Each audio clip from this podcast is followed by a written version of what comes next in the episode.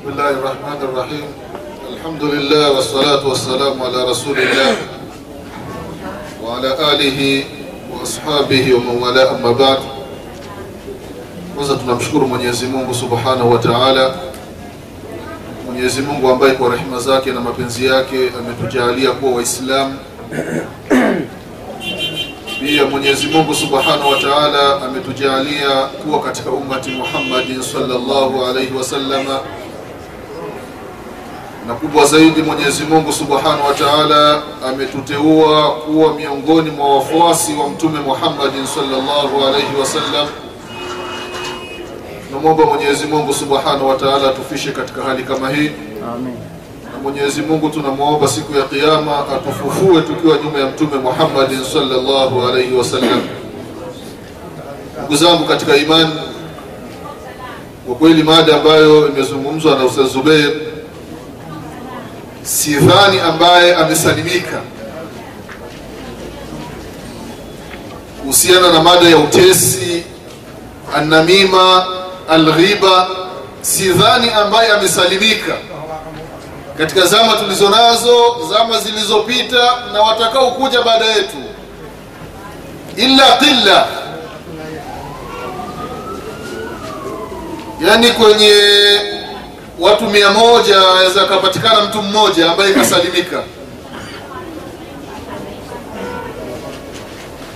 Kwa kweli ni mtihani, ndugu zangu katika imani, na ndio katika hadithi ya Nabii Muhammadin sallallahu alaihi wasallama, itapofika siku ya Kiyama watu wamefufuliwa afuajan, makundi makundi. Mwenyezi Mungu subhanahu wa taala anamwambia Nabiullahi Adamu alaihi salam ya Adam ibath ba'tha nar, ewe Adam, chukua watu uwapeleke au waelekee katika moto wa Jahannam. Nabiullahi Adam alaihi salam anamwambia Mwenyezi Mungu subhanahu wa wama ba'tha nar, ni watu gani wa motoni? Mwenyezi Mungu subhanahu wa ta'ala anamwambia Nabiullahi Adam ya kwamba katika kila kundi la watu mia moja watu tisini na tisa wanaingia motoni, mmoja anaingia peponi. Katika kila kundi lina watu elfu moja watu mia tisa tisini na tisa wanaingia motoni, mmoja anaingia peponi. Utesi wa Islamu wallahi umekithiri. Ndio katika aya ambayo ustazi ametutolea katika surat Hujurat, ya ayuha alladhina amanu la yaskharu qaumun min qaum asa an yakunu khairan minhum wala nisau min nisa.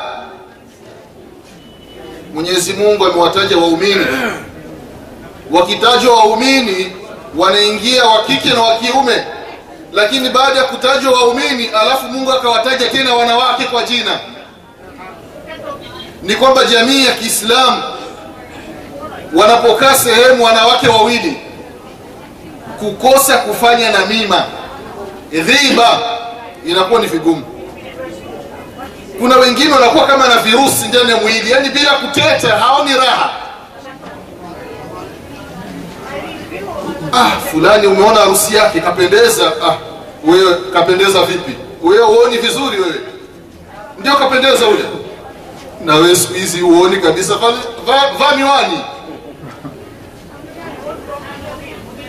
Na umesikiliza khutba aljuma leo ule khatibu wallahi mashallah amejitahidi. Ah, angalia huyu, ndio khutba ile, hafai kabisa, wala sikuelewa hata neno moja.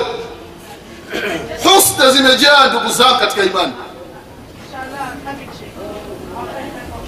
Mende sehemu kimeandaliwa chakula, mwanamke kajitahidi, kapika kadri ya uwezo wake, watu wamekula pale, mashallah. Chakula, chakula cha leo kilikuwa safi.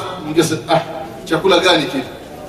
Ningelijua nisingelikula chakula kibaya. Wanasema chakula safi, hajui kupika hata kidogo. Nani aliyesalimika ndugu zangu katika imani? Imepokelewa katika mji wa Madina zama za Imam Malik rahimahullah, mwanamke mmoja kafa, alafu kuna mtu yupo anamuosha.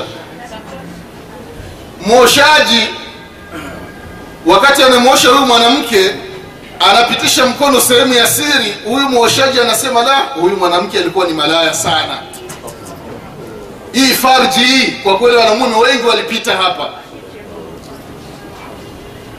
Mtu mpaka maiti anafanyiwa na mima. La ilaha illa allah allahumma sallim sallim. Mtihani. Ikatokea maajabu mkono mwoshaji ukakaa pale haukutoka tena ikiwa kama kuna smak habari zikamwendea imam maliki rahimahullah kuna fulani kafa mwoshaji ameosha akasema kadha lakini kabla ya kusema mwoshaji akaulizwa umesema maneno gani wewe? Mwoshaji akasema kwa kweli nimesema kadha kwamba hii farji hii wanamume wengi wamepita hapa. Huyu mwoshaji akafanyiwa tazir taazir. Akapigwa viboko pale ndio mkono ukatoka mpaka maiti anatetwa. Itakuwaje ahya? Mtihani ndugu zangu katika imani. Kuanzia asubuhi mpaka jioni ni wachache ambao wanakosa kuteta. Ikiwa hukuteta riadhi utateta watu wa Damamu. hukuteta Damamu, utateta watu wa nairobi watu wa mombasa watu wa tanzania ndio kama ustazi amesema kwamba kuna watu wapo na takhasus ya kuteta. Katika fitna kuna watu wana takhasus ya fitna. Mtihani ndugu zangu.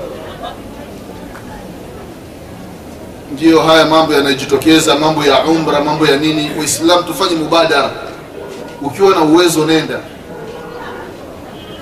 Haya mambo yanafuta haya makosa ambayo tunayafanya mara kwa mara yaani mambo ya utesi mambo ya nini imeonekana tena sio dhambi. Imeonekana ni jambo la kawaida. Na ndio anas bnu malik radiallahu anhu anasema kwamba anawaambia watu innakum lataamaluna amalan hiya adaqu fi ayunikum. Kunna nauduha ala ahdi rasulillahi sallallahu alayhi wasallam min almubiqat. Anawaambia wenzake ya kwamba mnafanya makosa ambayo mnayadharau haya makosa mnayodharau zama zetu sisi maswahaba tulipokuwa na nabii muhammadin salllahu alaihi wasallama tulikuwa tunahesabu haya makosa ni miongoni mwa muhlikati mambo yenye kuangamiza. Hii ni jambo la utesi Uislamu na mima. Kwa kweli wengi wetu tumeliona ni jambo simple yani halina uzito wowote. Kwa hiyo kwa kweli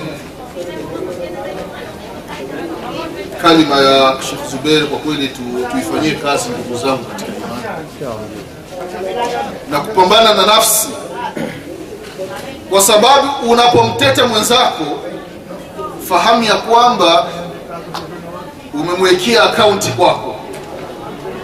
Siku ya Kiyama atachukua thawabu kutoka kwako, na ndio alivyopokelewa kwa Hasan al-Basri rahimahullah, aliambiwa kwamba Hasan, kuna mtu fulani amekusema kadha kadha kadha. Hasan al-Basri anachukua zawadi anampelekea yule mtu. Ulizo, kwa nini amekusema kadha, wewe umefanya kadha kadha, na unampelekea zawadi? Asema naam, acha nimpelekee zawadi ili siku ya Kiyama nichukue thawabu kutoka kwake.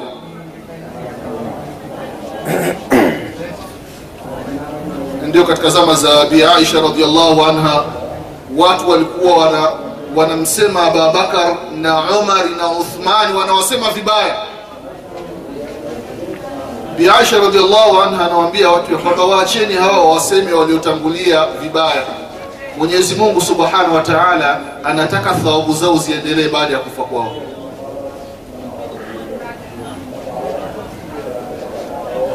Kwa hiyo utesi na mima Waislamu ni jambo ambalo ni hatari. Jitahidi Waislamu. Nyumba nyingi zimeharibika kwa sababu ya namima, na hadithi imetolewa kuhusiana na ulimi, ni kakiungo kadogo sana, lakini kama ilivyokuja katika hadithi ya Muadhi, ni sababu ulimi wa kuingia peponi au kuingia motoni. Kila siku baada ya subuhi, viungo vyote vinalalamika, vinauelekea ulimi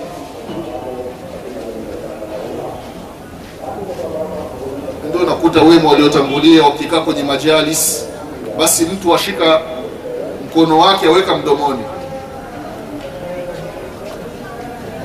anaokopa mdomo kuwa wazi, akasema neno ambalo ikawa ni sababu ya kuingia katika moto wa Jahannam.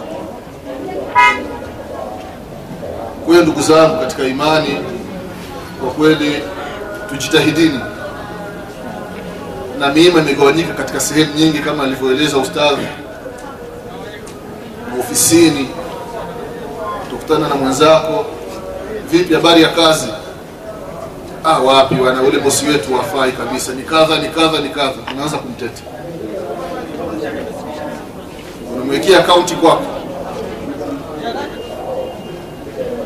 Umetoka Kenya, umerudi Ijaza, habari za huko? Ah, nimekutana na shehe fulani. Hafai kabisa, ni kadha ni kadha ni kadha. Kwa kusema habari za huko salama, alhamdulillah. Waislamu huko, wallahi Waislamu ni wazima, alhamdulillah. Vipi mambo ya dini? Alhamdulillah, naenda kama kawaida, khalas. Lakini unaanza tajrih, mtihani ndugu zako katika imani. Mwenyezi Mungu atuepushe na hiyo hali.